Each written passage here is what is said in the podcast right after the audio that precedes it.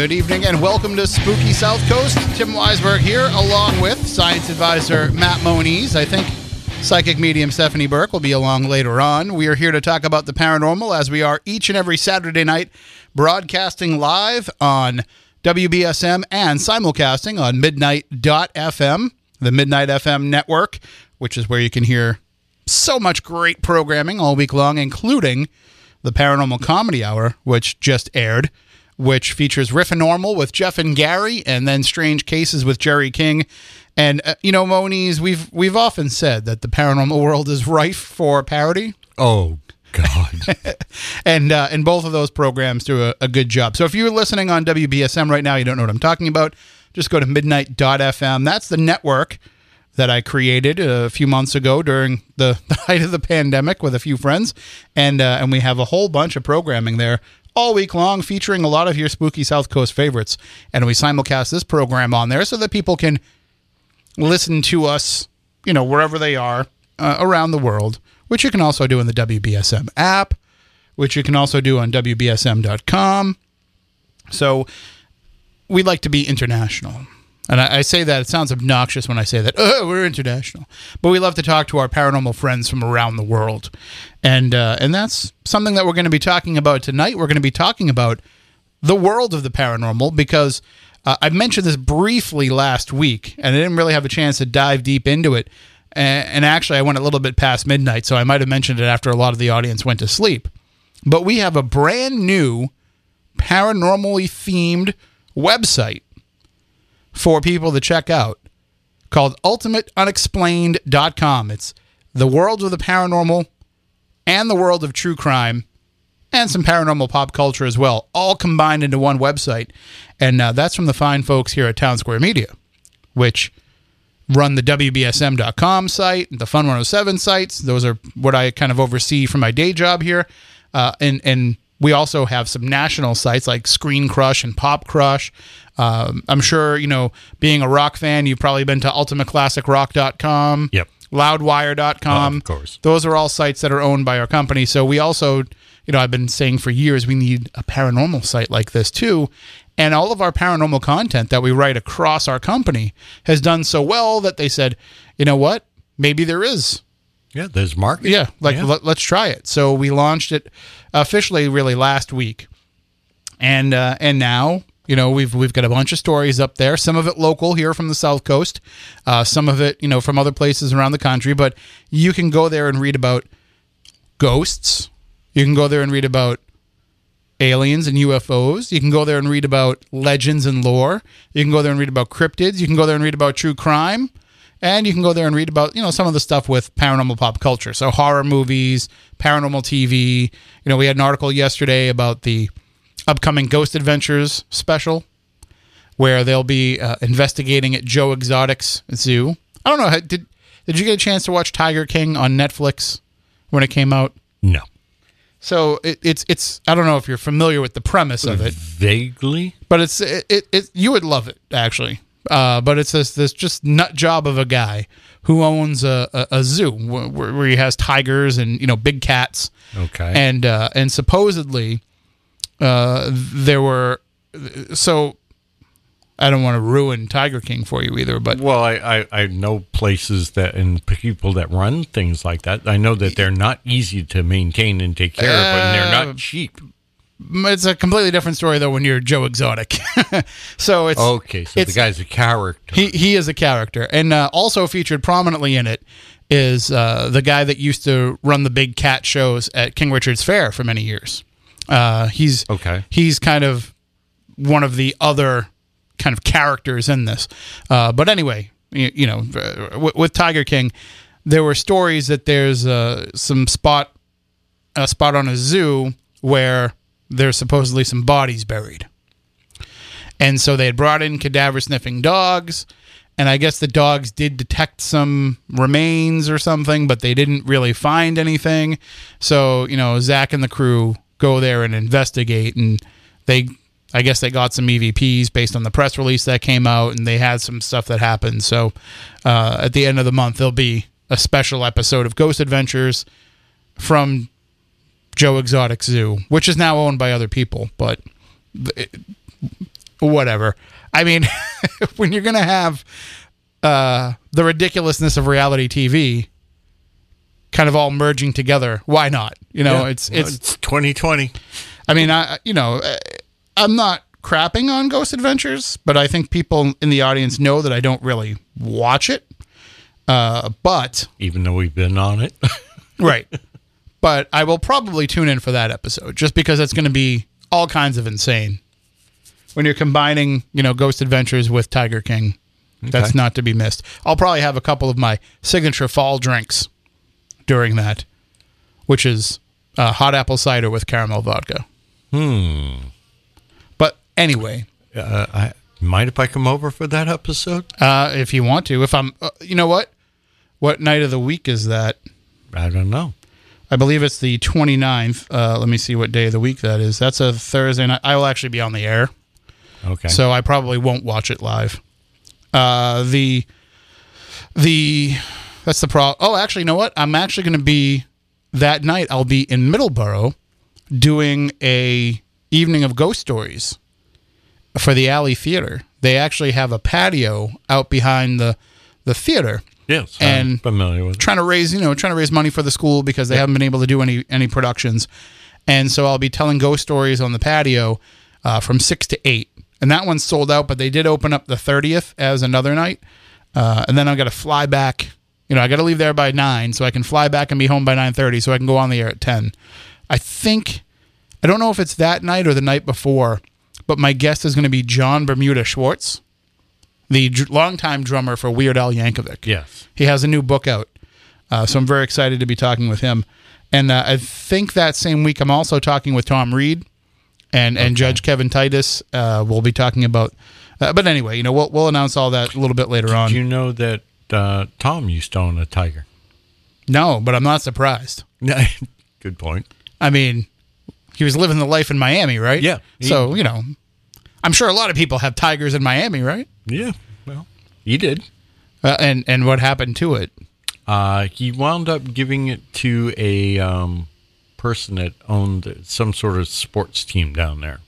Oh, okay. Be, I, I, mainly because he had to move out of uh, Miami at the time. Well, So, yeah, it's kind of hard to move with a regular cat, let Yeah. alone with a tiger.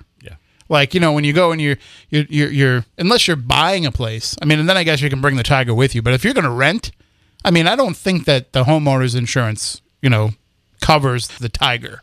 Like, do you have any pets? You're like, I, I have a cat. It's, it- it's kind of a big cat. Oh, you mean Yeah. like a Maine Coon? No, No. not not a little bit bigger than that. Well, I don't know if I feel comfortable you having a cat that big. Well, you know, he's he's trained. He doesn't really, Yeah. you know, he doesn't eat anybody. Only, it's only 400 pounds. I mean, uh, you know, if you if you've got hardwood floors, you're not letting anybody with a tiger rent. Anyway, so that's you know just an example of some of the stories that you'll find on Ultimate Unexplained, and, and we're going to talk about some of the stuff that is on that site. Not only because I want to get the audience to go to the site, and you can you can go there and check it out, ultimateunexplained.com. You can also follow it on social media. You can find Ultimate Unexplained on Facebook. You can find Ultimate Unexplained on Instagram, and it's Alt Unexplained, ULT Unexplained on Twitter. So you can follow it across social media. And we have some fun memes out there as well as uh, you know links to the stories and everything. But I want to get into the idea of something that we don't really talk about a lot here on the program, but has come up a lot on Midnight Society. That being a unified theory of the paranormal, uh, kind of a John Keel theory of everything, all the phenomena tied together. So we'll get into that a little bit later on. But before Stephanie gets here, uh, I want to talk about something that you know she probably wouldn't have much input on because she doesn't watch horror movies. But I wanted to talk a little bit about the state of horror right now. And uh, you know, I was listening to Riff Normal on the way in, and they were talking about some of the, you know, the highest grossing horror films of all time. yeah. And uh, and and and Jeff quizzed Gary. Do you know what the highest grossing horror film was all, of all time is? It came out in 2017. 2017? Annabelle? Uh, no, you you- not a bad guess, but when I say it, you'll be like, "Oh, right, that makes sense." You want to take another crack at it? Oh, I'll Nah. give I'll give you a hint. It was the first of a two-parter. Oh. So then the sequel came out, I think, two years later in, in 2019.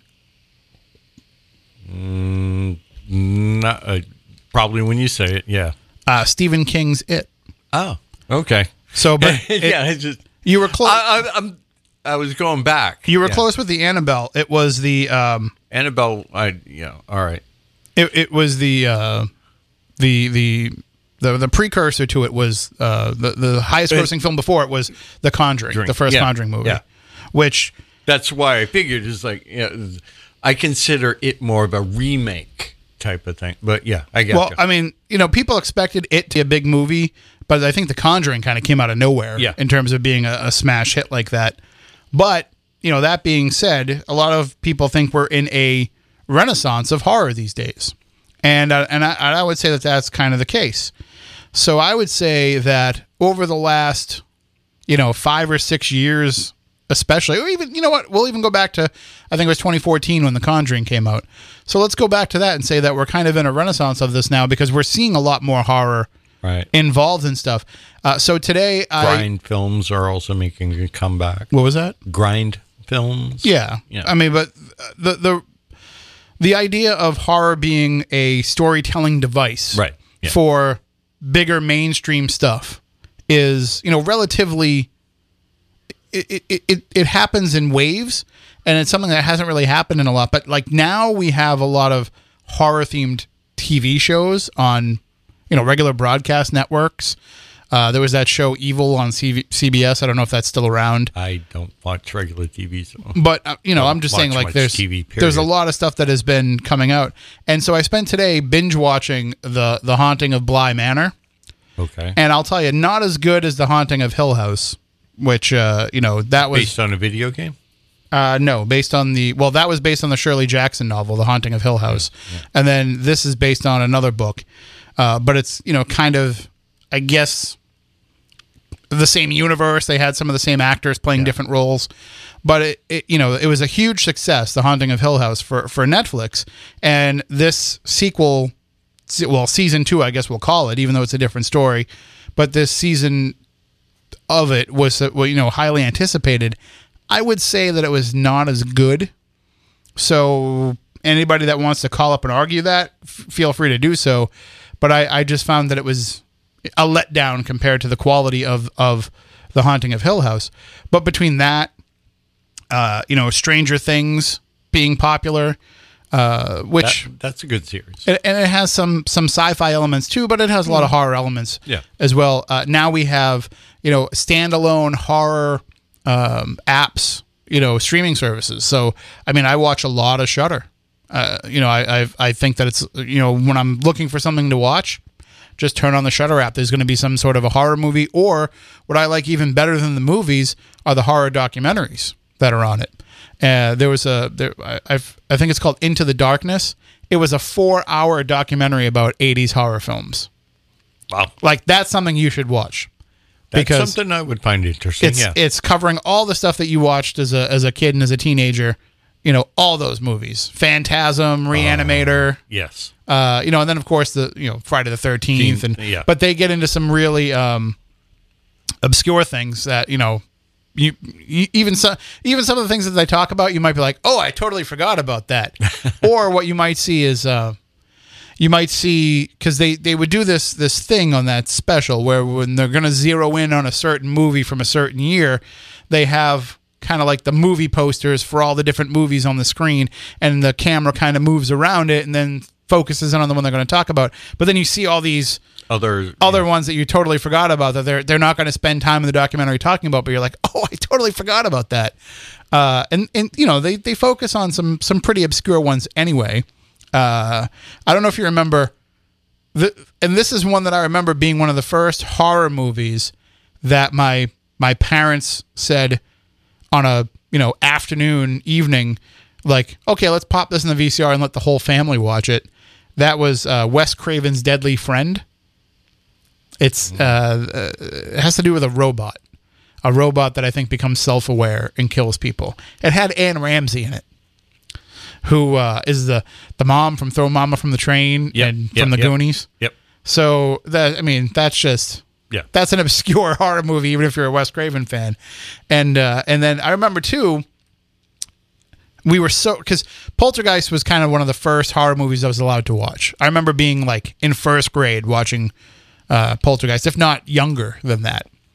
And there was when Poltergeist 2 came out, you know, highly anticipated in my house to, to be able to watch that. And we rented it from Stop and Shop. I don't remember if we had our own VCR in those days uh, or if we had rented the VCR 2 because there was a time when we didn't have a VCR. And on weekends, my dad would say, all right, if you guys are good all week long and don't give your mom any trouble and, you know, do your Yeah. homework and all that stuff, then on Saturday we'll rent a VCR and some movies. And so I don't know how much it cost to rent the VCR, but the movies were like 99 cents. And we would, because my dad worked in Brockton and my sisters went to dancing school in Brockton. So while my sisters were at dancing school, we would go over to the to the supermarket and rent the VCR and the movie. So because my sisters were in dancing school at the time, I got to usually be the one to pick out the movies. Ah. So I thought that was, you know, quite the sweet setup. I didn't have to worry about getting Savannah Smiles or Pollyanna or any of those movies that I didn't want to watch. I got to get like Little Shop of Horrors, Gremlins, Pee Wee's Big Adventure, things like that. And so very highly anticipated when Poltergeist 2 came out that it was I think the new movies were released on Tuesdays. And so we actually went on Tuesday night to get that right away. And coming home and watching it as it was getting dark, uh, y- you know, I would say, I don't even remember what time of year it was, but whenever we had started the movie, it was dark out by the time that it was over. And I was thoroughly freaked out. because how can you not be by Reverend Henry Kane? But that was very much the you know the the the horror highlight of my life. I just remember being so jacked up to watch that, and I, and I loved it. I still think it's it's a great movie today. I think it's a very worthy sequel Yeah. to the first one. They- I just watched it the other night. Part three, not so much. Oh God. And I don't even I can't even blame that on the on the death of Heather O'Rourke during the No. during the filming uh, or, or the the loss of Julian Beck beforehand. I just think that it was just a bad movie. It it it almost sounded to me like it was not supposed to be Yeah. a poltergeist movie and they're just like well let's run the script even though i haven't seen anything that says that that's the case uh, but i feel the same way with that about the conjuring and i've said that before where it seems like they had a horror script kicking around hollywood and then also had this true story of the harrisville farmhouse and the perron family and said yeah let's kind of just merge the two Make something yeah. out of this. let's not worry so much about the true story and let's kind of just you know Yeah. do the whole based on a true story idea. So the the other part of it is that uh, these you know the, the the new wave of horror movies I think has been heavily influenced by well first of all Jordan Peele. Uh, and I know that you don't watch a lot of television, but uh, I don't know if you've seen some of the, the films that he's had in the last few years with uh, Get Out and Us. Have you had a chance to see those? No. So those they're horror films first and foremost, but they're also like social commentary horror. And you know, good horror kind of is social commentary at the same time. You know, the the the the Halloween. That comes to mind. but like the slasher films, you know, a lot of those are just good drive-in kind of fun too. Uh, but you know, some of the the the some of the more conceptualized horror is also social commentary. You know, people look back at The Sixth Sense and they say, well, okay, it's a creepy horror movie, but at the same time, is it also about how, you know, that we could just, because everybody makes the joke, oh, the, you know, the Sixth Sense is the worst thing in the world because the guy gets up every day and goes to work and doesn't realize that he's dead. Like, if you're dead, you're not going to go to work. Oh, by the way, spoiler alert if you haven't seen a 20 year old movie, uh, Bruce Willis is dead in The Sixth Sense. See, everybody's like, "Oh, you're gonna love the twist at the end." I had it already pegged from the start, so I'm waiting for this twist at the end. It's like, yeah, he he was dead. It, it was. But there can be some some commentary in that regard of, of people saying like it's almost like saying like getting up and going through the motions of our lives is you might as well be dead because you know just getting up and working and doing all that stuff you know that there is some degree of the that to it. paranormal, They have this whole thing called uh, what is there residual haunting? Well, yeah, but, I mean he no, was Uh, I get what you're saying. I mean, it, it, there's a lot of you know metaphor, good metaphors and good horror, and, and I think we're starting to see some of that come back, and it's getting to the point where it's cerebral. So, and I'm not I'm not a jump scares guy. Like, okay, they're fine. Like, I don't get mad if there's one in the movie. I just think it's cheap, uh, and I think that it's it's too much looking for that quick guttural reaction. I like the slow burn psychological horror. Jump, jump scares have their purpose if that's what you're going for as being the medium to start with. You know you're there to be, you know, startled. You Right, know, and- you know, uh, versus a true horror is something that gets you viscerally. and it it lingers in your Right, brain right. afterwards. Jump scares aren't going to linger in your brain No. afterwards. They get you in the moment, but they don't. Yeah, it's go- there's a difference between you know it's like going into the haunted house, uh, the Halloween haunted house. There's a difference between something scaring you and something frightening Frightening you. you. And I think Yeah. scaring you is over in a second, and you can move on.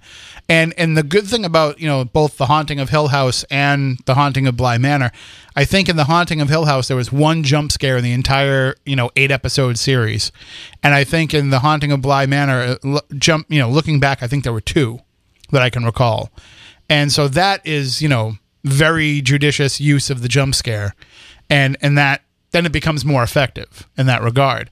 Uh, but a lot of what we're seeing now has become that slow burn psychological you know like I, I think one of the the most influential horror movies of of the modern era was the others because it had that you know that, love that twist to it I love that movie. but it's also it's not about it's not even about being scary really No. You know and it, it's it's about the, the the the scariness of what happens if we're you know if we're forgotten but still stuck living the same life.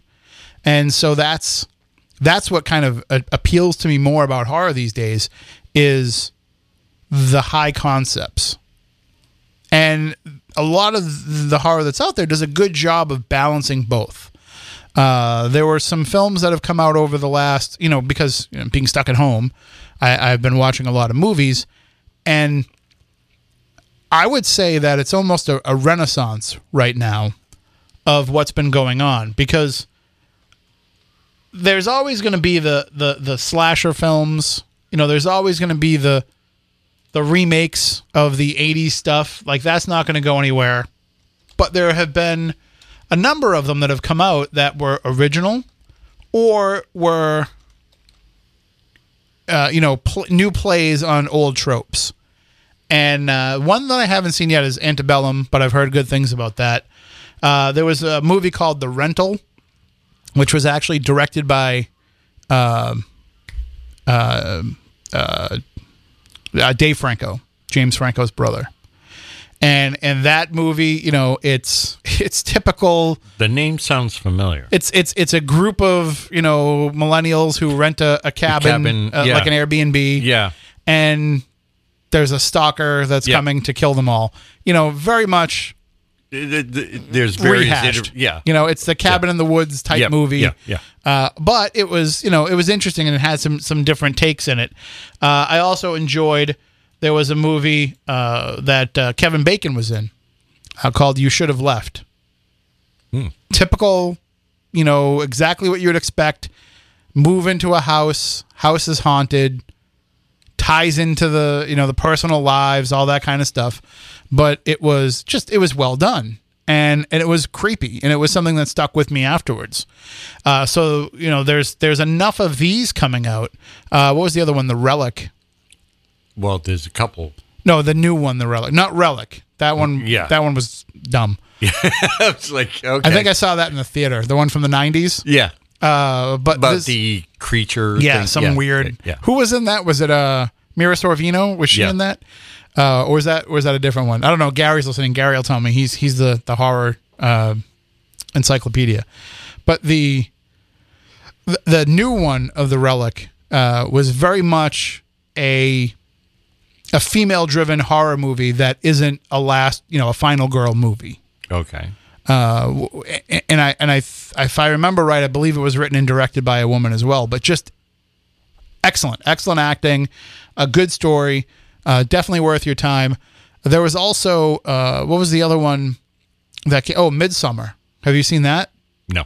That's a weird movie, and I I don't know if it, it in my mind it doesn't qualify as horror. It's just weird, but in a lot of people consider that to be a horror film. Uh, I just think that it's it's just strange. You know what? Uh, the all these horror films have also s- started or spawned a lot of the horror spoofs. Yeah. Uh, you know, you know, it, it's created its own little subgenre Those are- a certain sense. Though I mean, those have those have kind of been around for a while, but I think we're seeing more creativity put into Right. those. So instead of them just being direct ripoffs of a movie, Right. where you know you'd get a parody movie like a like a scary movie, Yeah. but now you're getting ones that are a little bit more um, kind of about the genre than about mocking a specific title, Right. Or or you know a couple of different titles. Uh, did did you- there was a movie that came out? I don't know how old it is, uh, but it was called Hell Baby. It, Oh, it was uh, Yeah. Thomas Lennon and, and Ben Garant, who are the two two of the guys behind one of my favorite. very early '90s, late '80s. Nope, it was uh, probably like within the last like six or seven years. Okay, and that's And- what I was thinking of. It's uh, uh, uh, they play two priests that are live in New Orleans and are called to do an exorcism, but they're two of the guys behind one of my all time favorite comedy troupes, The State. Okay. I'm sure you remember The State from the '90s. They were on MTV. Yeah. and uh, they had uh, you know um, that guy Louis. I want to dip my balls in it. I don't know if I can say that on WBSM, but so those guys, uh, the two two of the guys behind it, they're actually, if I believe, if I if I have my stats correct, the highest paid or highest grossing comedy writers in Hollywood history, because they wrote the Night at the Museum movies and uh, and some other movies that have just done phenomenal box office. And so they're they're very highly sought after comedy guys. And they made this little indie horror movie called Hell Baby that's just hysterical. But uh, some of the other, you know, the the the what's it like Tucker and Dale are evil. I haven't seen that, but uh, you know, movies like that where it is a horror comedy, very much in the in the mold of like you know the Evil Dead. Yeah. Yeah. And you know, But Evil Dead was also supposed to be scary, I guess. Yeah, I would. The, the original, you know, Evil Dead, Evil Dead Two, course, Army of Darkness. Well, by the time we got to And Army of Darkness, it was just straight, yeah. cheese. Yeah, And straight cheese. I would actually call that more of an action comedy than a horror comedy. Yeah, yeah. But uh, it's it's and it's probably my favorite out of all of them. But the they made a series of that. I don't know if you ever got to see the series that was yeah, on Starz. that I got to see. That was That I was actually pretty good. and it had some good horror elements in it Yeah. as well. Uh, but it was it was also very very funny. Oh yeah, And I did hear, I thought I heard that they're going to bring it back, or they're going to have a I new Evil well. Dead, but it's going to be like a next generation kind of thing. I don't know. I'll I'll check it out. I just uh, you want early like '80s type of uh, campy rip off like type of uh, you know movie uh, similar to like scary movie. It was called The Stuff. Okay. Okay, it is basically like a rip off of the Blob. It is a. Uh, uh, it's one of these things that you have to see it to understand it. I, I, I told you that uh, I told you that Gary was gonna Yep. gonna correct me on this. Go ahead. So uh, I was wrong about Mira Sorvino. He says Mira Sorvino was in Mimic. Belly. The relic was Penelope Ann Miller. It looks the monster in a museum. So that was that was actually the one that I saw. I saw. Um, Yeah, but I saw the relic. Has he ever seen the stuff? yes, he just uh, he just messaged the stuff is about killer yogurt. Yeah. Uh, so the the uh, the movie The Relic. I saw that on a date, a first date with somebody that I met in an AOL chat room when I was in college. Okay, going back to AOL chat. So how is that for a first date with somebody that you met online? Your first online. It was the first person that I ever met from an AOL chat room. okay. Uh, I want to. So it must have been ninety seven. Nine. Yeah, ninety. 96, 97. Yeah, they, that was pretty much the height back then. And well, I so I didn't have a computer in my house. What did you do? Go to- down to the old uh, library? No, but I mean, well, yeah. When I first started going to UMass Dartmouth, I would go down to the to the basement library. library, yeah. But I didn't have a computer in my house until I went and got one from Rainbow Rentals because I was tired of only being able to use AOL or actually use the internet at at school.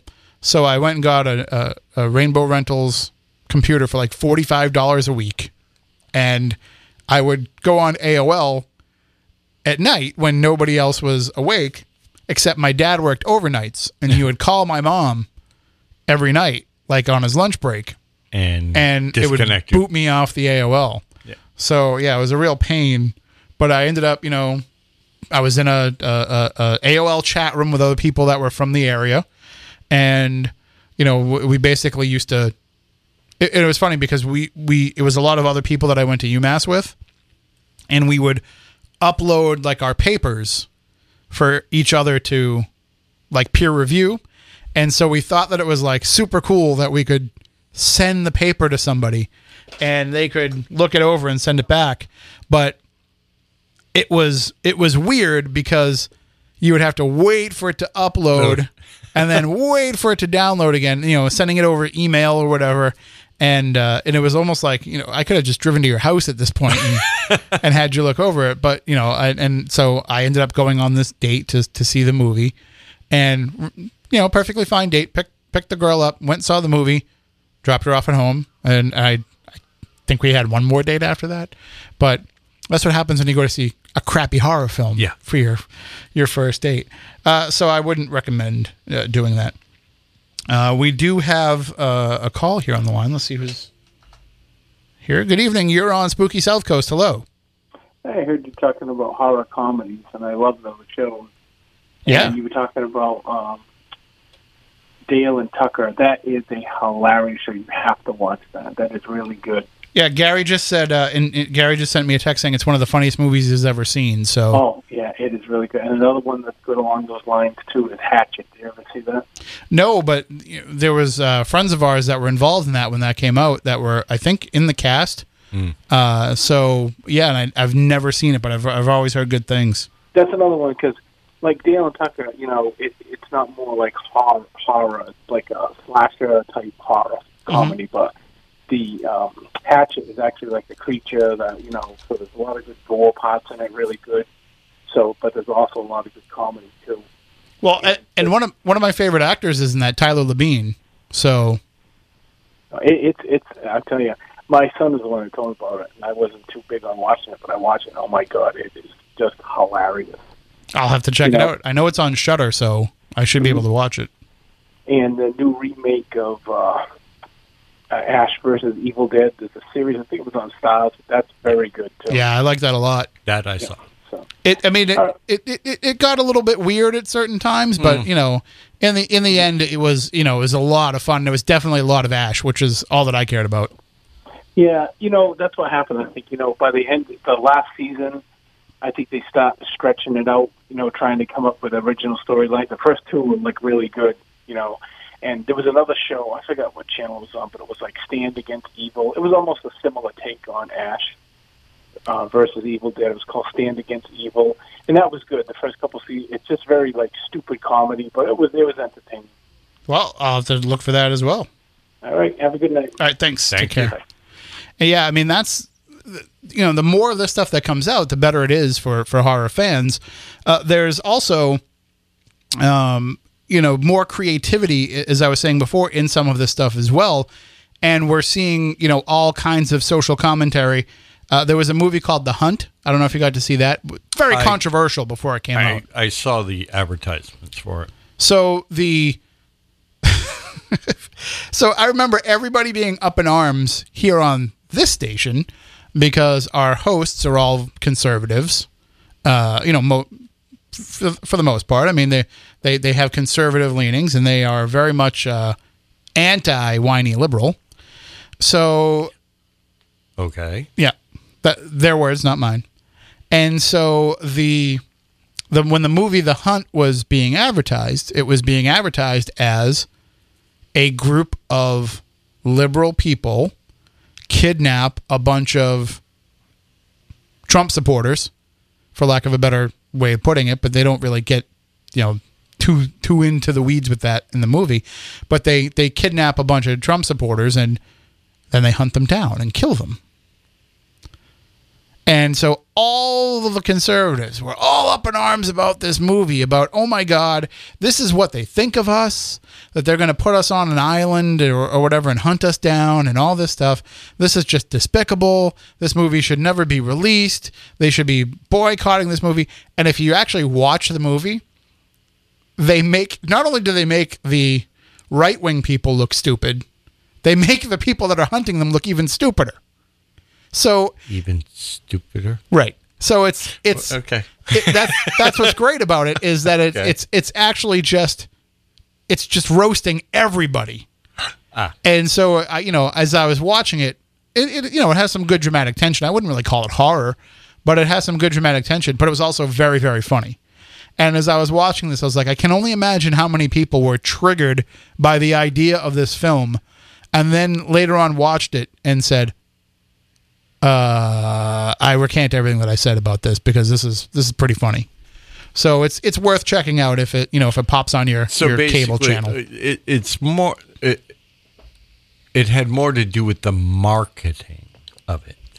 It- it's uh, no. Follow me through on this. They knew that they had something that would cause controversy in the Right. premise. I mean, and that's what drew the, The- people in. and the trailer's cutting away where you don't realize that they're mocking the people. Right. That's what I'm saying. So yeah, I mean, They- they- which is genius. Yeah. In in doing it. Genius marketing. Speaking of genius marketing and movies, Uh oh.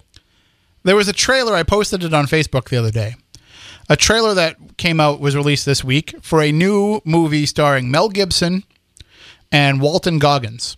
Uh, Walton Goggins, also one of my favorite actors. He was on The Shield and Justified and Vice Principals. Uh, one of those guys, you know him if you see him. Okay. Uh, very high forehead, you know. Uh, anyway, so the movie's called Fatman. I thought I saw some advertisements for that. I, you know what? some- I'm not going to tell you what it's about. I'm going to show you the trailer during the break, Okay. during the news break, and uh, and it, we're about ten minutes away from the break. I will show you the trailer, and when you see it, there's a there's a moment where it's going to hit, and you're going to be like, "Oh yeah, I'm in." So uh, I will wait and I will show you that. No, don't anybody call in and and ruin it and tell Moniz what it's about. But if you haven't seen the trailer, check it out all right I've now. seen is the Mel Gibson and the word Batman and Yep. some basic posts. It is- Du- uh, du- no. I'll give you one little spoiler alert. It is not anything to do with Jake and the Fat Man.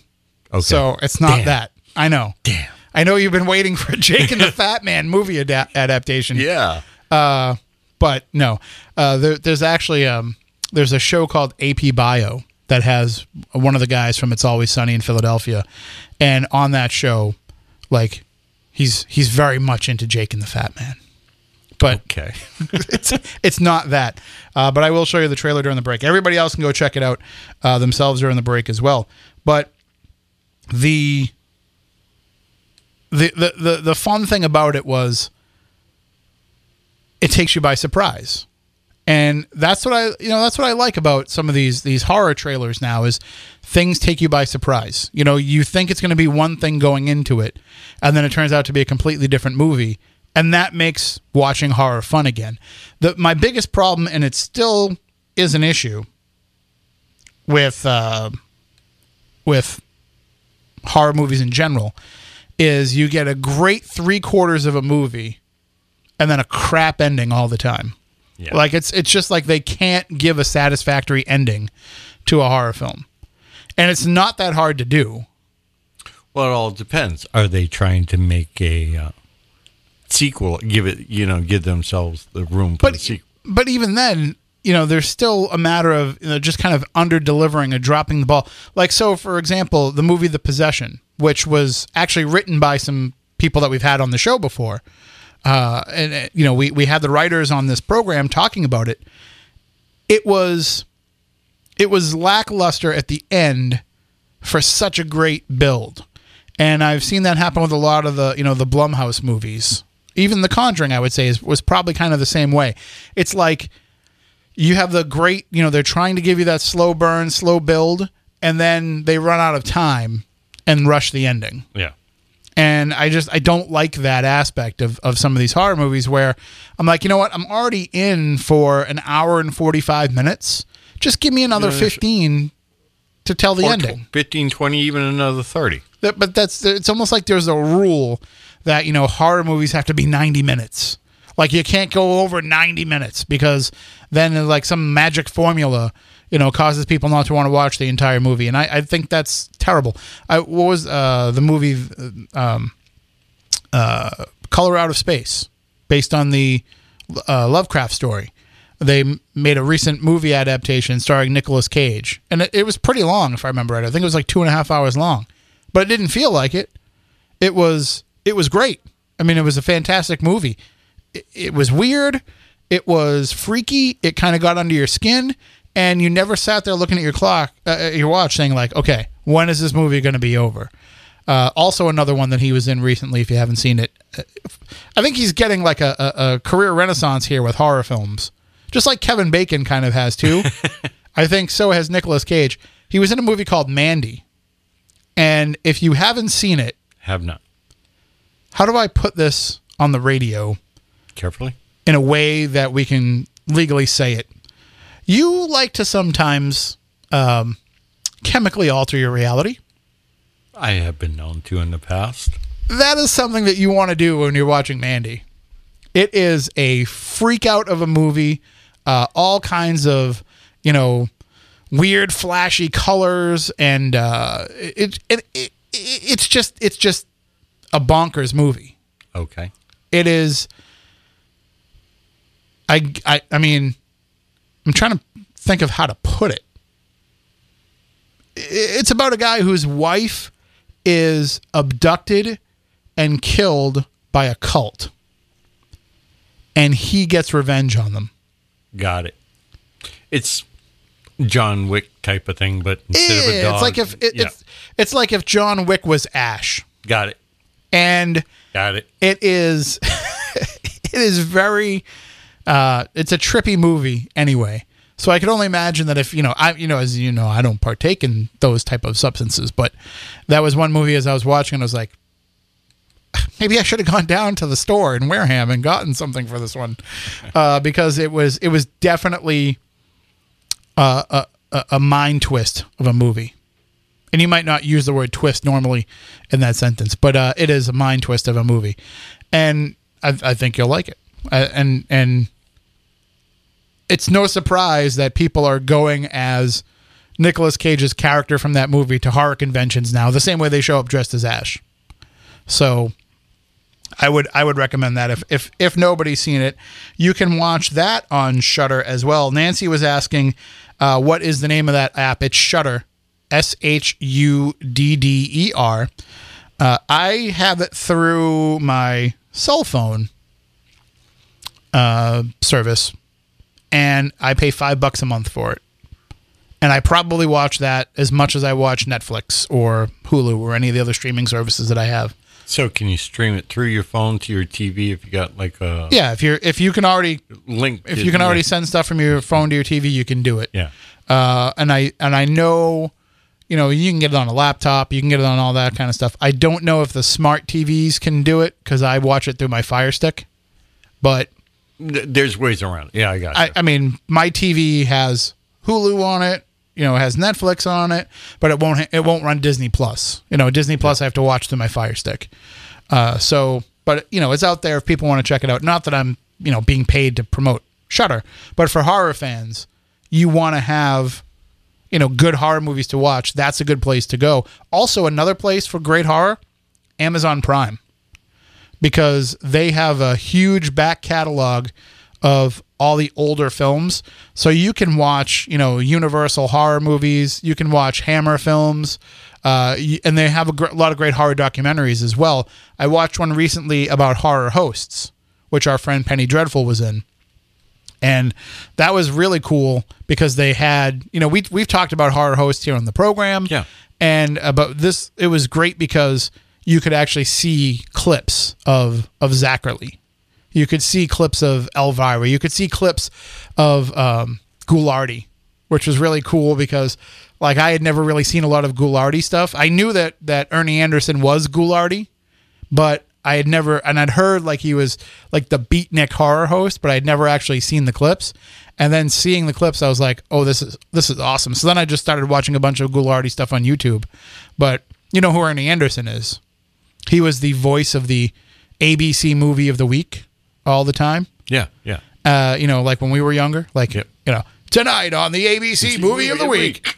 Steven Spielberg and Tobe Hooper combined for Poltergeist. That was Ernie. An- That was a, not an impression of him at all. No, but I know. But, yeah, I know the. you know that and and and to see him play this like beatnik horror host and then to see what he was doing in his day job showing up you know in a shirt and tie and a suit and being this you know straight laced guy. It's uh, it was very fascinating because people don't realize those horror hosts all usually had other jobs at the station. They were either the booth announcer or you know they had some other role uh, behind the scenes. And so the, you know normally you'd have the same guy that was playing the horror host on saturday nights was the same guy that was the kids host uh, you know doing playing bozo the clown or whatever version of that they had Yep, yep. yep. we we had here uh, in in New England, and and I think he was in Pittsburgh prior to coming here. We had somebody far more terrifying than Bozo the Clown. We had Bozo too, Yeah. but we got the Larry Harmon Bozo that was piped in. I think I think from Chicago, but we had locally the stuff of nightmares with Willie Whistle. Willie Whistle. Oh God. Willie Whistle, the clown that when he talked was just a whistle, whistle. because he actually held the whistle in his mouth and that's how he communicated with people.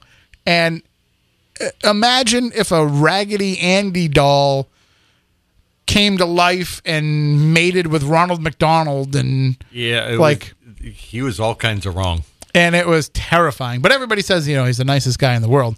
But you can find clips of Willie Whistle on YouTube. Just give it a watch, and you'll see why, you know, TV 38 was a, a, a questionable choice for kids early in the morning. Although, my favorite show, because I was a weird kid, my favorite show every week was on TV 38 Ask the Manager, where the general manager of the station Yeah. and Meg Levine used to read viewer mail questions, and the manager of the station would tell people how TV works. And that's how I learned about syndication packages and uh, why I can only see the movie on this channel and not on this channel, and all kinds of stuff like that. Fascinating stuff for a media geek like myself. Broke down the fourth wall. And look where it got me. You know, so uh, thanks thanks to Ask the Manager.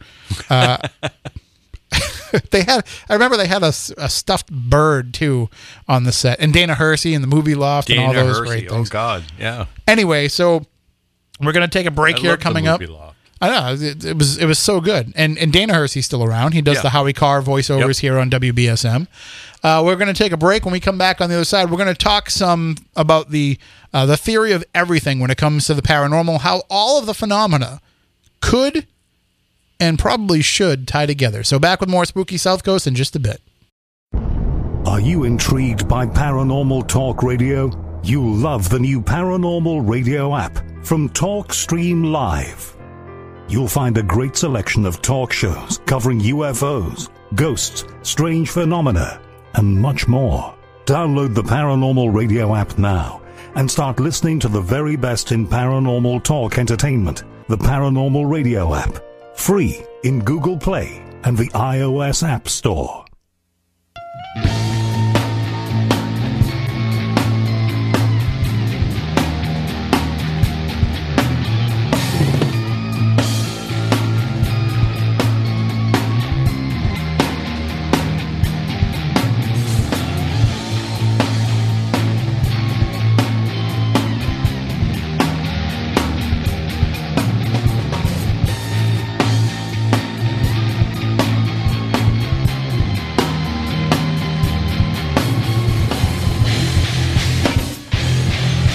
Welcome back. Hour number two of Spooky South Coast. Tim Weisberg here, along with science advisor Matt Moniz. You know, I told I told psychic medium Stephanie Burke just take the night off. She was uh, Stuck between. she was doing her psychic mediumship work uh, and was at an event for that and you know that's pretty draining on her. So she probably would have just come in here and started falling asleep anyway because we were talking about horror movies and Yeah, she she, doesn't like she doesn't want anything to do with those. She won't. She doesn't want anything to do with horror movies. or aliens. She doesn't want. Yeah, nothing to do with aliens. You know the the creepier stuff that we discuss. She gets a little weirded out, but yet she deals Talk- with it yeah. if she has to. So, but uh, and as I had mentioned earlier in the program, and, and if anybody still wants to call up and, and talk about any horror, that's fine too. 508 996 0500 is the number. But I want to get into this idea. We, we, we talked about it off the air. We've talked about it maybe a little bit on the air. Uh, and we've certainly discussed it a lot on my Midnight Society program. But the idea of there being uh, you know, a unified theory of everything when it comes to the paranormal. That let me explain for those who Other- not to be confused with the unified theory by Einstein. right, but it it just a, is a is a buzzword catch-all kind of term. But let me let me explain to the audience of you know people that are listening that might not be paranormal investigators, uh, because we do have the the regular WBSM listeners here. The idea of the paranormal, we're talking about not just ghosts, but also aliens, people that have UFO sightings, which there's been so many of them over the last few weeks here. Uh, in fact, somebody just texted me yesterday with a video, uh, and And I'd like to see it if I could. When it, it was it was on Snapchat, so I don't have it anymore. Uh, but if they're listening, they can email it to me, tim at spookysouthcoast.com. Uh, I don't know if you're familiar with Snapchat. I, I say I that know what it is. I say that as if you know. Uh, the the the videos only stay there until you look at them, and then they disappear, and then the the most you can keep it is 24 hours. So I don't Okay. I don't know why that is, but it's it just disappears.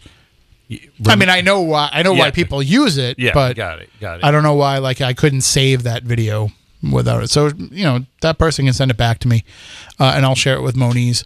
Then yeah, I was gonna say you're talking to a person whose email is still Netscape. I know, I know, but I also I also deal with people on a daily basis. You know, just working in media who still have AOL.com email addresses too. So, and I, I wonder how many of them actually still try to access AOL besides it just being there. Because I there I guess AOL Instant Messenger still works. which I don't know why people still find the need to use that. Uh, I actually have at home uh, the first generation iMac. Wow. I picked it up at a yard sale probably about maybe 10 years ago. And I just I plugged it in when I got home and it works and it runs and I just put it down in my basement. And what I wanted to do is I wanted to bring it in here to the station and plug it in in the conference room and just have all of the people that work here that are under 30 just go in there and try to use it. like just it I mean I've got the mouse for it. Yep. You know, it's got you know and, and it's the iMac so it's the the monitors built into the Yep, tower. Yep, yep, yep. And uh, I think this one I think this one is like a bluish green, like an aqua because they came in different colors. Yep. And uh, so I wanted to put it in there and then I also wanted to plug it into the phone line and see if the AOL on it would actually work. I have heard that you can still dial into America Online.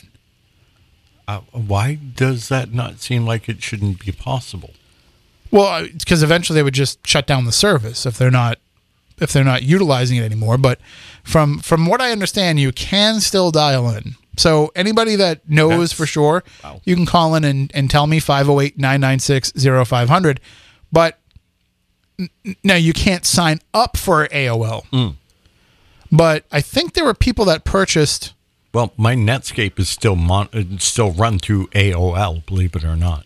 I mean, that's frightening.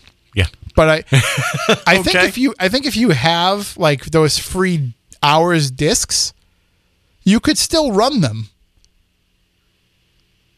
I don't, I, I don't even remember if this iMac has a CD-ROM drive. It must, I would think. Yeah. It would it I mean, we're talking 2000 would have been the year that this came out. it would have barely just had one. Yeah. I'm sorry, no, not 2000. It would have been because I was already out of college in 2000. So it would have been uh, 97, 97, 90, uh, 98, probably because I remember when I was at UMass Dartmouth, that is when they opened the iMac lab, which was in the Group Three building. Group Three, that was the the English classes, right? That's the one that's like next to the auditorium, Group Three. Yes. So they had the Mac lab. You could use the library computer lab, which was all the PCs, or you could use the Mac lab. And I never used the Mac lab because I didn't have any idea how to use a Mac, nor did I want to. Now I use a MacBook every day because you know that's the work computer. But I, I was kicking and screaming until two years ago. But the I remember the the the the computer lab over there was always just a weird weird place because you were See, AOL.com. yeah that's just weird. Stop stop making AOL a thing. but the anyway, I'm getting off topic. Sorry. But the you know that the the the point is, is I have this iMac and I'm going to bring it in sometime. We're gonna we're gonna utilize it and see if we can still do anything with it. Keep 'em- This was state of the art when it came out. I mean, everybody wanted to have one of these things, and I think I paid eight bucks for it or something, or ten bucks at a yard sale. And I bought it just because I have a collection of old video game systems and computers. Which who else does that? But I have Hoarders. pretty much. I have uh, I have Intellivision. I have ColecoVision. I have. I get that, but those things are actually becoming collectibles. Oh, sure. So if you're dealing with, yeah, I, I can I can understand that. I have. Um, I also have uh, the original Texas Instruments. I think it was the TI ninety, yep. the computer that had the little cartridges for Yep. games, and I bought that at a yard sale. You got to have a Pong. With I don't have a Pong system, but I have the Magnavox Odyssey, Okay. which Same thing. which had Pong on it or a version of Pong. yeah. Um, I I don't know if I, I might have a standalone Pong system. I don't remember if I do. Uh, but I An have the, old Atari 2600. I do. I have two Atari 2600s Ooh. um, with a bunch of games, including ET.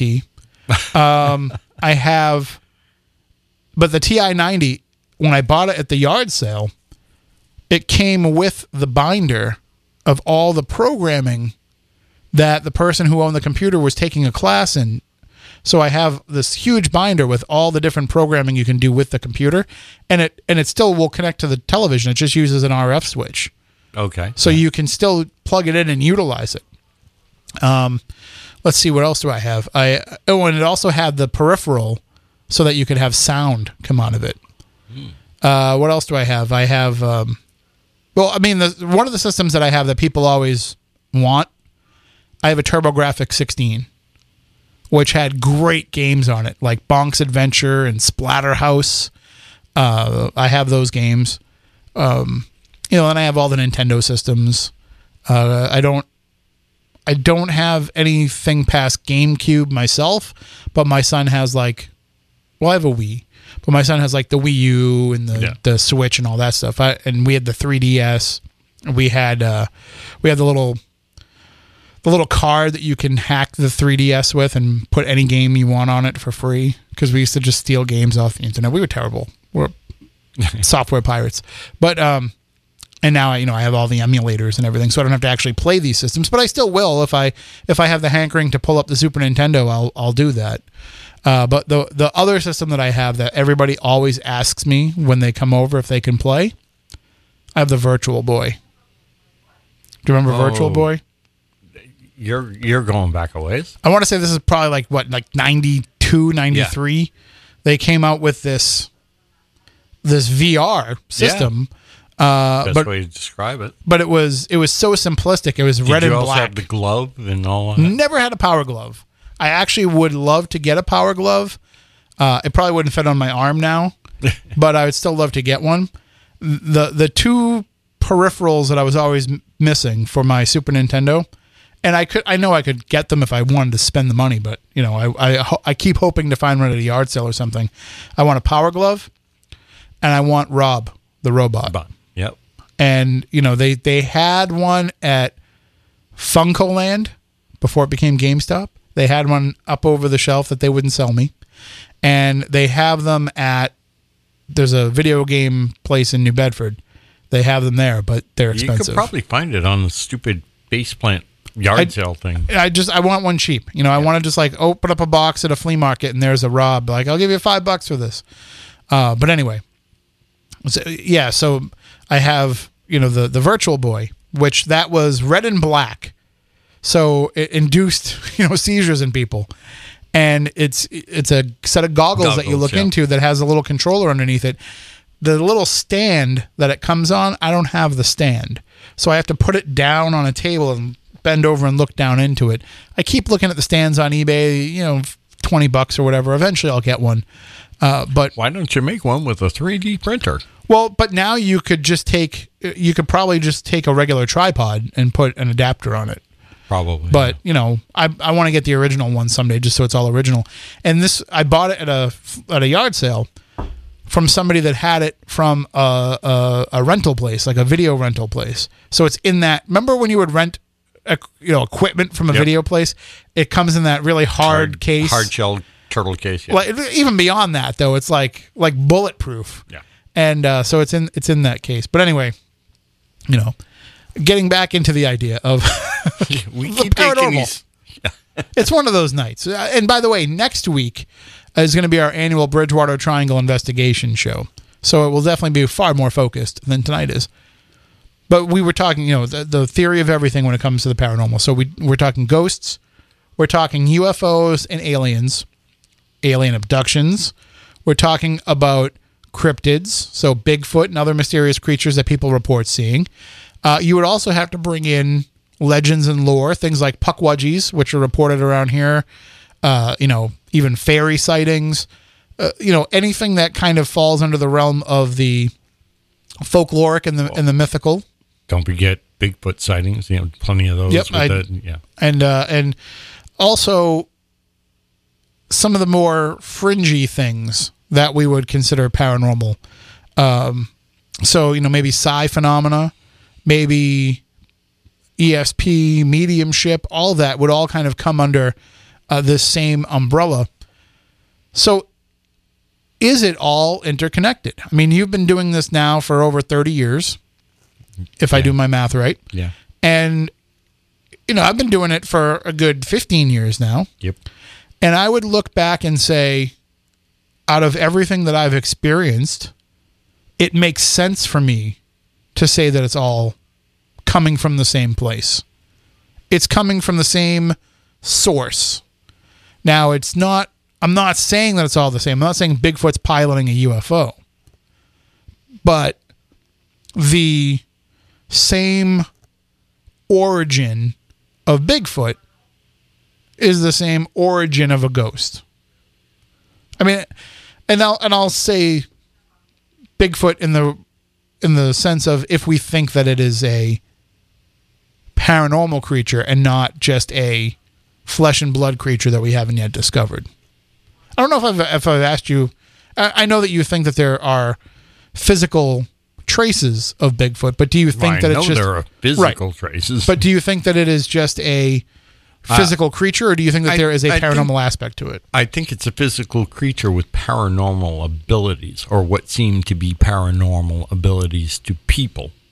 Okay, there is definitely a paranormal uh, element to it. We do have documented cases, witnesses, like as in state troopers that have seen both a Bigfoot and a UFO in the same, you know, case and thing. They, they, a couple of state troopers in what I believe it was Pennsylvania, West Virginia area, you know, chased a Bigfoot to a UFO, and it even involved shots fired. So there's official record of this kind of stuff, and there's also plenty of cases where people have encountered uh, Bigfoot and had other paranormal type of activities, you know, telepathic things happening and other, you know, weird, what you would call paranormal experiences with them. So it's So, uh, I mean, uh, so uh, okay, so if it has paranormal abilities, we can keep it in the same, um, in the same conversation. But if if you think that it's a you know a flesh and blood thing, we don't have to keep it, in, i- i- and it's it's a lost creature. We don't necessarily have to keep it in the same idea. So you know maybe Bigfoot has that paranormal bent to it, but maybe we say, you know, the giant cats that are seen around here, Yeah. those are probably not paranormal. They're probably the fact that there are mountain lions here that we just don't know that are here. Well, mountain lions used to be here. We used, Right. uh, New England actually used to have lions, actual like savannah lions. So then we're saying, you know, But we're talking like 10,000 years ago. Yeah, but I mean, I, I would think that mountain lions are probably here Yeah, they were closer here. to that. So let's Oh, yeah, like as far as the early 1900s. Is where, so let's say much if somebody encounters a mountain lion here, and because people encounter cougars here, and then Same thing. and then people say, well, there's they don't exist here, you know, Uh, my ass, they don't. right? And, and I've seen enough like footage that people have captured. Um, so and you know, but people used to say the same thing about rattlesnakes, and there's rattlesnakes here. Yes. In fact, they caught one in the parking lot of uh, F1, you know, up on the side of uh, what's it, uh, 95 in Braintree. You know, the, up on the hill. Yeah. There's that. The Blue Hills it's it's, loaded. it's in the Blue Hills. I saw one where in the laboratory I worked at in Wareham. It was in a. It was in the parking lot. I saw one when I was in the Blue Hills. It came right across me. Well, not across me, but Yeah. right across my path. Uh, now they were imported to the Blue Hills from Western Massachusetts. They weren't here. They were here originally, and then we Reintroduced them. yeah we we basically um, eliminated them from the area and they and then they they had to reintroduce them but so but there are people that thought that those weren't around and they are so you know things like that those are you know to me those are real creatures so they're not gonna they're not gonna count as paranormal you can call them cryptids if you want well, creatures reintroducing themselves into into the area. I mean, we're starting to get bear back here. right well we have the one bear that likes to go on vacation on the Uh, cape, every year yeah, and you know, goes over the bridge Goes doesn't right swim over the across bridge. the canal goes, Goes over, right the, over the bridge. bridge. and uh, they there's uh, there's the the the uh, the bridge cam footage Yep. of him just kind of like going over the bridge, and back. and and nobody bothers him, and he doesn't bother anybody else. You Yep. know, uh, it, it it'd, it'd be nice if he stuck around and contributed to the economy year round, instead of just you know coming in the summer with all the other tourists. Yep. But whatever. Uh, the but so okay, so the things that are you know kind of you know, there's giant snakes that have been reported seen around here. I would say that that's probably not a paranormal phenomenon. no, Uh, it's probably, but then the Dover demon, that would be something I would consider paranormal. Well, that and the Thunderbirds. Right. Yeah. Although I don't know if I would necessarily consider Thunderbirds to be paranormal anymore because I have changed I'm my mind a little bit. the reports. I know, but I've changed my mind a little bit now that eagles have been reintroduced to the area and we see more of them out there and I see one flying over, you know, the one that lives near your house. I always see Yeah. them flying over the highway. Yeah. Uh, and so when I see those out there, I think to myself, if there was one of those in the 70s flying around, I could easily see somebody thinking that that is a you know a thunderbird. I'm not talking about the the long standing reports of thunderbirds. I'm talking about some of the more recent Yeah. sightings. Gotcha. Uh, I think that those could have been misidentified eagles because if eagles were so rare around here, you know, you wouldn't have realized that what you were looking at was an eagle because we were always told around here that bald eagles were endangered and didn't live in New England. No, and I'm happy to say that we do have them back. I mean, I got the one that hangs out at my house all the time. Yeah, th- I mean, I see them everywhere now. Like, I don't want to say it, they're almost as ubiquitous as the turkeys, No, no, But- the, the turkeys around here are ridiculous. but they and, and but that's another thing. That's another animal that I came back. I never saw a wild turkey until maybe ten years ago. Oh no, fifteen at least. 15 Not not 20. for me. I mean, for me, it was. I remember driving to my parents' house in Carver, uh, and I was going down Charlotte Furnace Road to get to Carver, and as I'm driving down that road, I saw turkeys crossing the road, and I was like, "What the hell are those?" And I had to stop and look and realize, like, oh, those are actual turkeys. I've never seen a turkey in the wild before. I'd seen them at like the the the Blue Hills Zoo or whatever, but I'd never seen a turkey out in the street. Now they're everywhere. Now they're in my yard every morning. Yeah, In fact, uh, the other day the turkeys. Now you know I live on a hill, Yep. Small hill. Yeah. and and but the turkeys came up the hill, and they were. I don't know if they like flew up onto it or if they walked up the stairs or if they came up the grass side, but they were in the corner near the stairs by my driveway and kind of just picking at the grass or whatever. And I opened up the door and I let the dog come out onto the front because I have a front porch Yeah. now. And I let Oh, the dog okay. come out. Yeah, the landlord put up a front porch during the pandemic Yeah, something to do. So we're out on the front porch, and the dog sitting there, like looking at the turkeys, like, like, why did you bring me out here to see these? I see these all the time. Like, I don't care about these. So it's like, okay, like It's when, not a squirrel. when even the dog thinks that, well, she's obsessed. There's a couple of rabbit nests, Ah. uh, and they're like kind of where she can get to. So I, I've had to like shorten her runner because she Yeah. she had a rabbit in her mouth the other day. Yeah. So, and she's obsessed with it now. Like she wants to go out there all the time and try to find them. I'm like, you're not a hunter. Stop it. But You're a beagle. but well, the- not a beagle. Basset hound. Basset hound. yeah. so the the the the the turkeys are back. Uh, you know, the eagles are back. Like there's a lot of animals that are probably coming back that I wouldn't put into the paranormal uh, range. But then there are, you know, things like you know the real Thunderbird sightings. Uh, probably some of the you know the, some of the more um, um, like the sea monster type creatures, because not a lot of the sea monsters that we've had in New England are necessarily explainable by some of the things that we found later.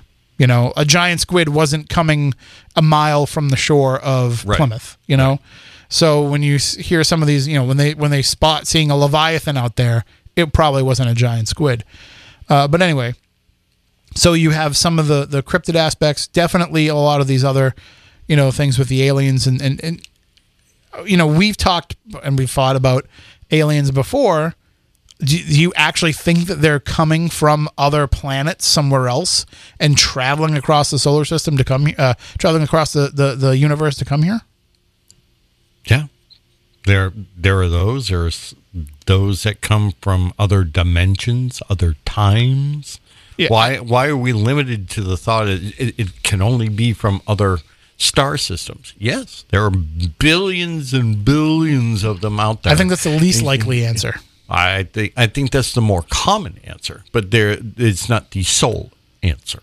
I think that you know, talking to, uh, I mean, let me just name drop here. Uh, you know, I was talking to Neil deGrasse Tyson the other week, Okay. and and he's talking about what it would take to have a biological being that can travel in that kind of you know travel that kind of distance and to be there and, and, and he says it doesn't really make sense molecularly for these beings to be able to withstand what it would take to to get here Oh, and in a way that we on. wouldn't they Time wouldn't out. They out. wouldn't look the way that they do to us Uh, Well, that's that's a flawed argument from a flawed scientist. Uh, that you, know, we're that- never going to get him on this program if you keep talking that way Well, that's basing your argument on what we know. They're not getting here on what we know. They're getting here on what they know. But when they get here, we're seeing them in a way that we know. So but if we go somewhere else, we're going to still see what we see. You know, is what uh, I don't know. How are we going to be any different? If we, that's what I'm talking about. You're making the assumption that they're limited by our knowledge.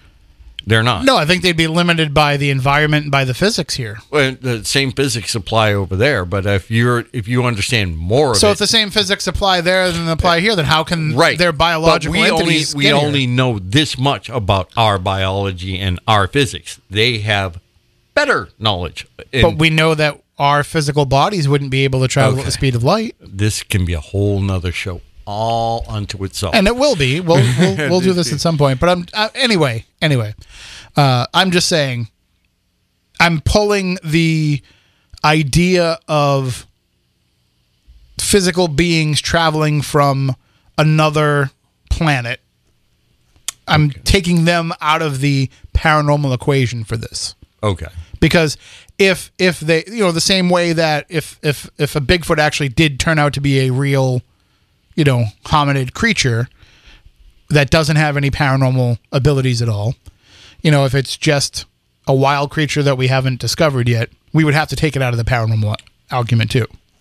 Uh, okay. So- I see where you're trying to argue. And so, right. by that same definition, aliens from another planet would have to be taken out of that. Unless it was a paranormal means that they were using to travel here, uh, which of course is is definitely on the table as a possibility. But you know, in terms of them just being physical beings from somewhere else, that wouldn't be somewhere else being another physical planet. That would not be paranormal. Okay. I mean, you would agree with that. Yeah. It's just it's not something that we understand, but it's No, not I- I something un- we would put I- into this I understand theory. where you're trying to put things. Yes. So then and I do think that whatever you know, this paranormal force is does manifest as those things, even if it's not those particular aliens. So, okay, let's just say the Greys come from Planet X. The Greys that come here from Planet X and interact with people might actually be real Greys from the real Planet X. Or they could also be this paranormal phenomena manifesting itself as those Greys from Planet Your X. typical archetypes that Yeah. come through time. Yeah. I, old argument. Dude. So if if all of this is coming from the same place, why is it that it has to be such a specialized thing? Are we absorbing this for lack of a better term paranormal energy? Are we going to absorb it in the way that it works best for us? You know, you are I would I- I would argue that you know you're kind of a generalist when it comes to paranormal stuff, but you're probably more heavily focused in ufology than in the other in the other things, or you've you've had more experience Yeah. and and and worked in that realm more. Yes. It's more personal to me. Right, I- And- but it's I- also where people are coming to you with stuff yes. over the years too. Yes. Yes. So, you know, if this energy was going to reach out to you, that would be a way that it would reach out to you because that's kind of your main focus. Although, you know, you've done a lot of Bigfoot research more in the recent years Yeah. than other stuff too. So that's another way that it could come to you. But I still think like, you know, let's just say for lack It all goes back to what Maurice said to me all those years ago.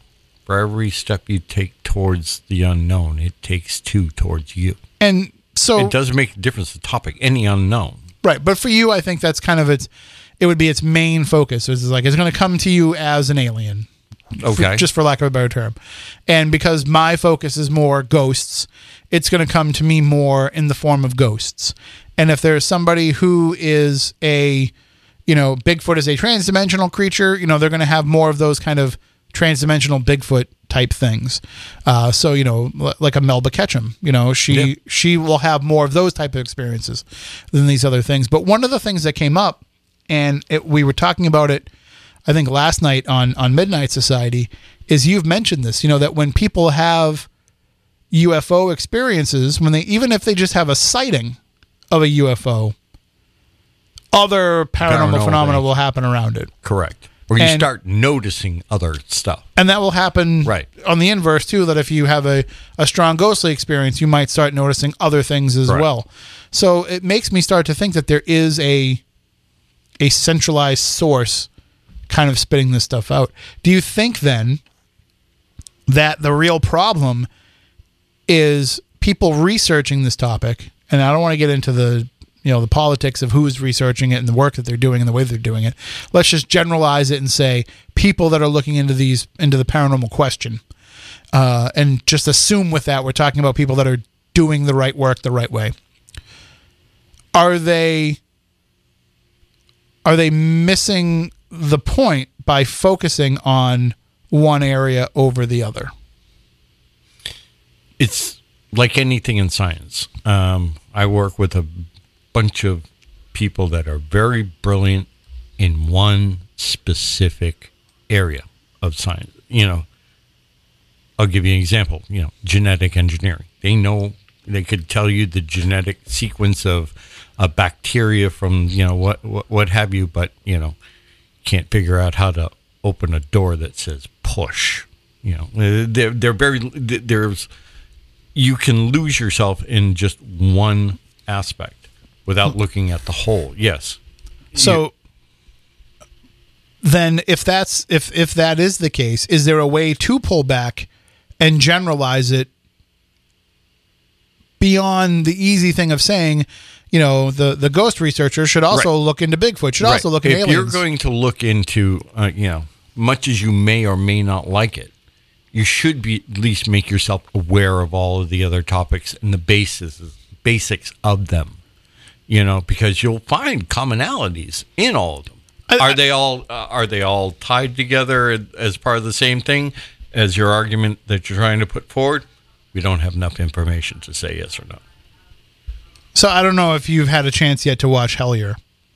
I I watched the first one. I haven't seen the second. Oh, you have to see the second one because it it will definitely bring in a lot of what we're talking about here, but also, you know, based on the conversations and the work that we've done over the years, it'll also kind of really blow your mind about how it's pulling a lot of that stuff together too.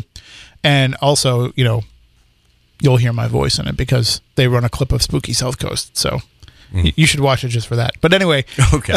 the um the so that I, I mean I don't want to spoiler it for you. But you know what? I will spoil it for you because it's been Go out it. for a while now. So in in their I know about the whole Indrid Cold thing. this goes even beyond that. Oh, okay. So in their work and in their research, everything turns out to be tied into Pan.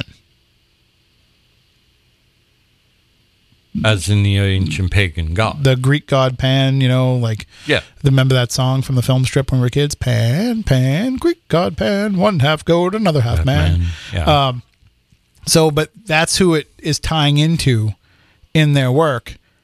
And so there's one centralized being kind of representing all of this. And to me, that almost has to be the case because I can't wrap my head around there being multiple different phenomenas. Phenomenon? Phenomenas?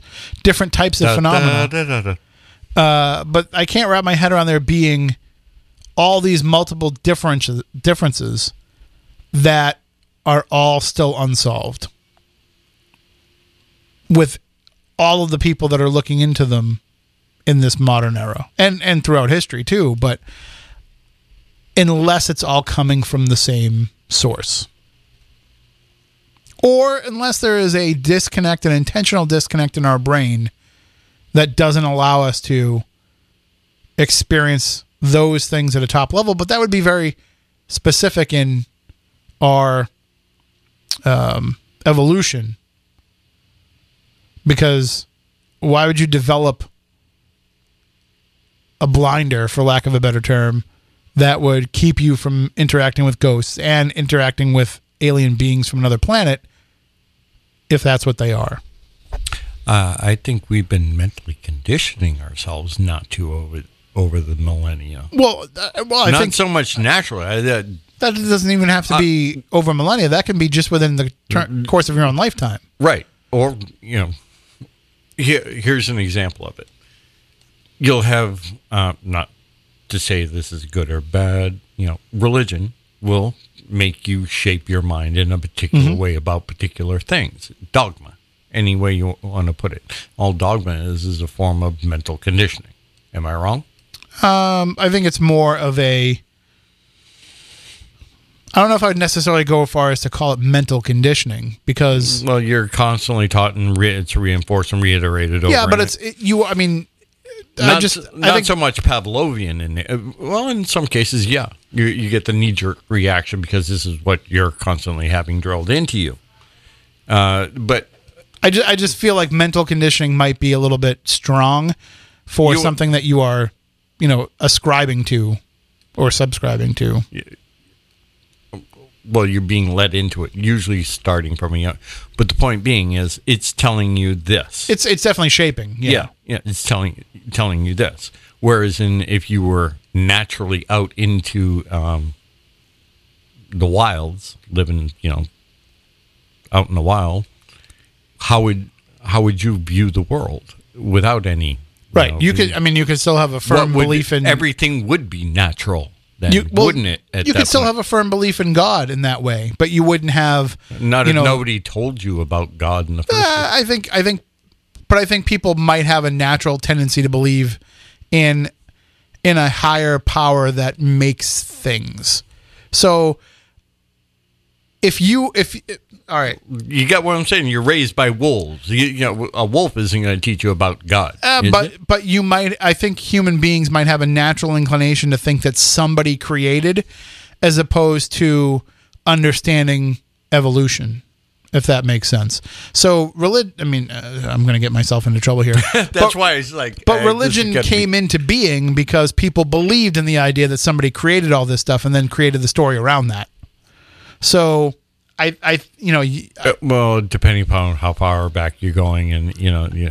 I would, I mean, just my gut feeling is that it's more, it's more of an inclination for people to think, you know, who made this, as opposed to thinking, how did the, you know, all of the atoms of the universe combine to create Made- this land right. that I'm standing on? Right. You know, like it was just, it, It started off way back. You know, we'll call it loose association of natural things with But natural to, spirits. To your point, you may develop a, or you you you know, you may come into being having none of this experience. You may come into being believing in a in a creator, but you don't have all of the dogma associated with it. You don't have all of the hierarchies of things, and you know the different. You don't know that on Sundays you have to you know Yeah. rest and all that kind of stuff. But you you might still believe in a, a creator, or creators. right? Yeah. Well, and so if all of this stuff, all of this paranormal stuff is coming from that source, and, and, and this is kind of going back to what I was saying before of are people hyper focused on the the modality that they're experiencing this as opposed to the source of where they're experiencing it. And can we tap into that source? I think that that is kind of the more important question than you know can we prove if there's a ghost? Can we prove if there are aliens? You know i don't think any of that matters if you can get to proving that there is a a main paranormal source because then that makes everything else possible Yeah. but I mean, that's like saying to somebody, I want you to, you know, don't put together this 5,000 piece jigsaw puzzle one piece at a time. Just have the whole thing being in, ex- in existence all at once. You know, how can you make the puzzle without interlocking each piece to build to the greater? You can't just open the box up and say, here's the puzzle it's all done. Although If you start it from reverse already, and it could be a cheat to say, but I don't have to put together the puzzle because look at the top of the, the box. box. Yeah. Here it is. I don't know how that relates to the paranormal at all, but I just, you know, it just popped into my head. Uh, if anybody wants to call in with any thoughts on this, you can give us a call 508 996 0500. Also, really quickly, I did mention that next week will be our live Bridgewater Triangle investigation episode. And I put out the call on Facebook the other day for people to let us know if they want to take part. And I've already heard from a number of people that they do. And I just have to stress that this is not for people that are like, I think it'd be fun to go on a paranormal investigation. This is not what this is about. It can't be because it's dangerous. Uh, this has to be people that are already seasoned investigators, Yeah. people that understand where, you know, what the Bridgewater Triangle is all about. They understand some of the places that they're going to be going to, and they have to be willing to play by the rules.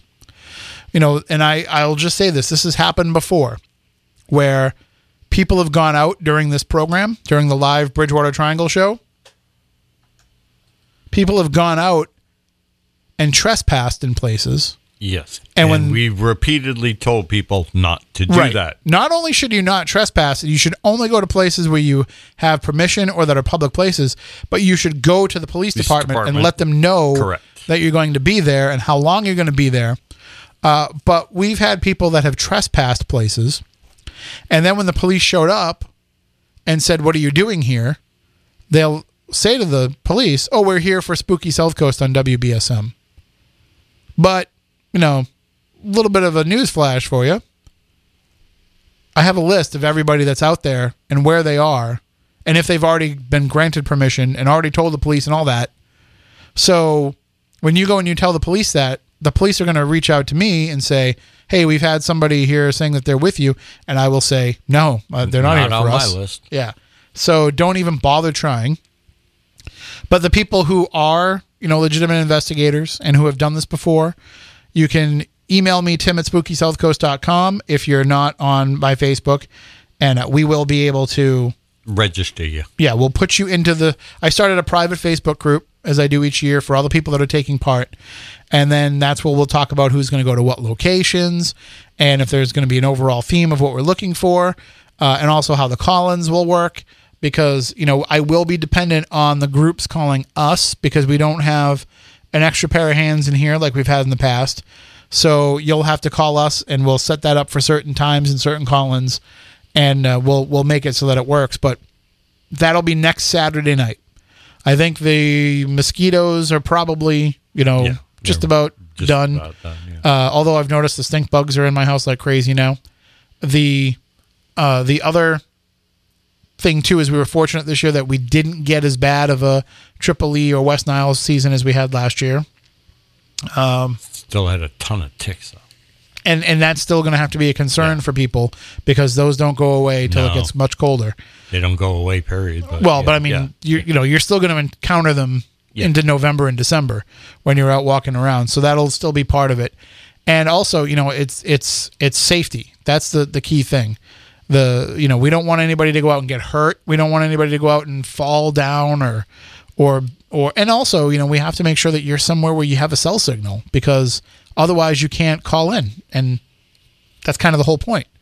So, uh, but that'll be next Saturday night. Email me, tim at spookysouthcoast.com if you want to take part.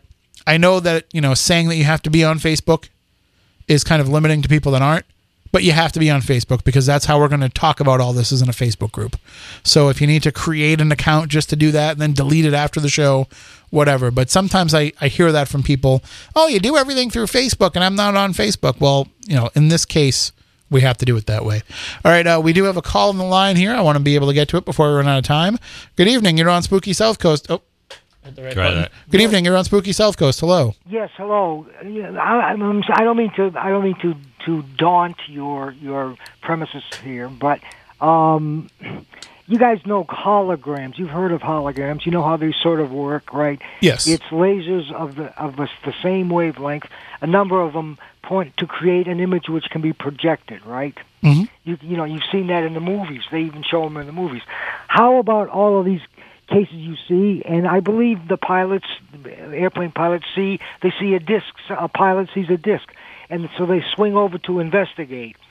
And as they get to the disc, the the disc just flips up, sort of like. Uh, Sort of like that the the old show um, at the mountaintop where the where the aliens come down and come out and take away guys to go visit their planet.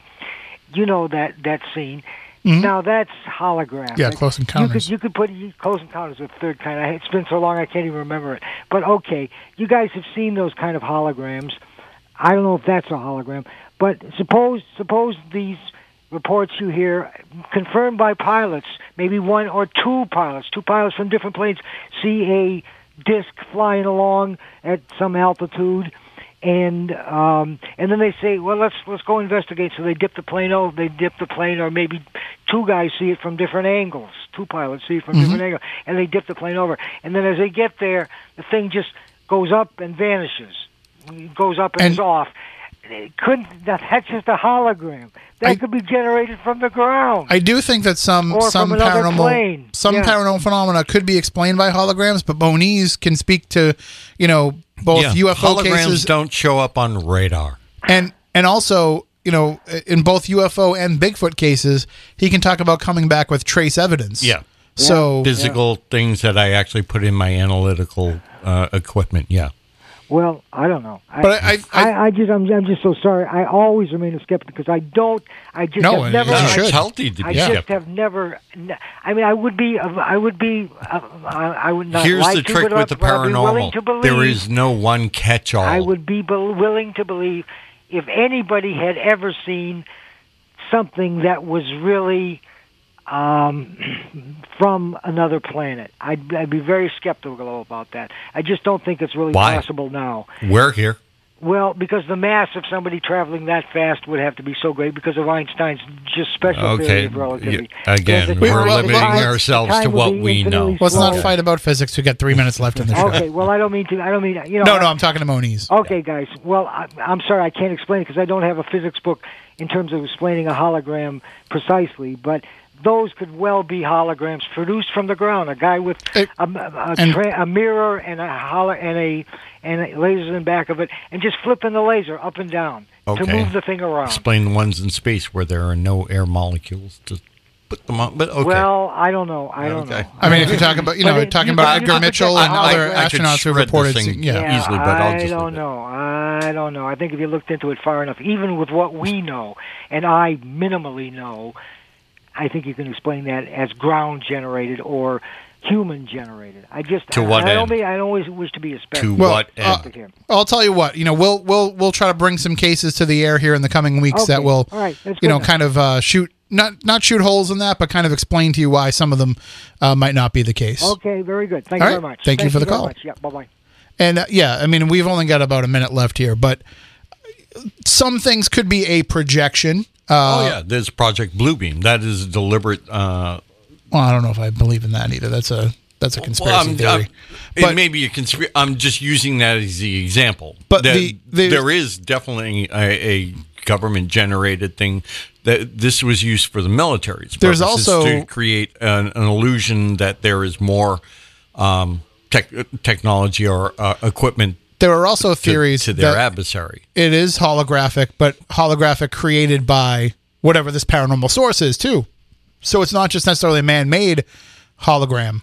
Oh, okay. I, So- I see where you're going. Uh, but anyway, you know, we've only got about a minute left, so I don't, I don't want to go too deep down this road in the time that we have left. But uh, and I really didn't get to talk again about ultimateunexplained.com, but that's where you can find these kind of articles and this kind of information. In fact, we have an article up there right now about you know we know where Area 51 now is now. We think we're pretty sure.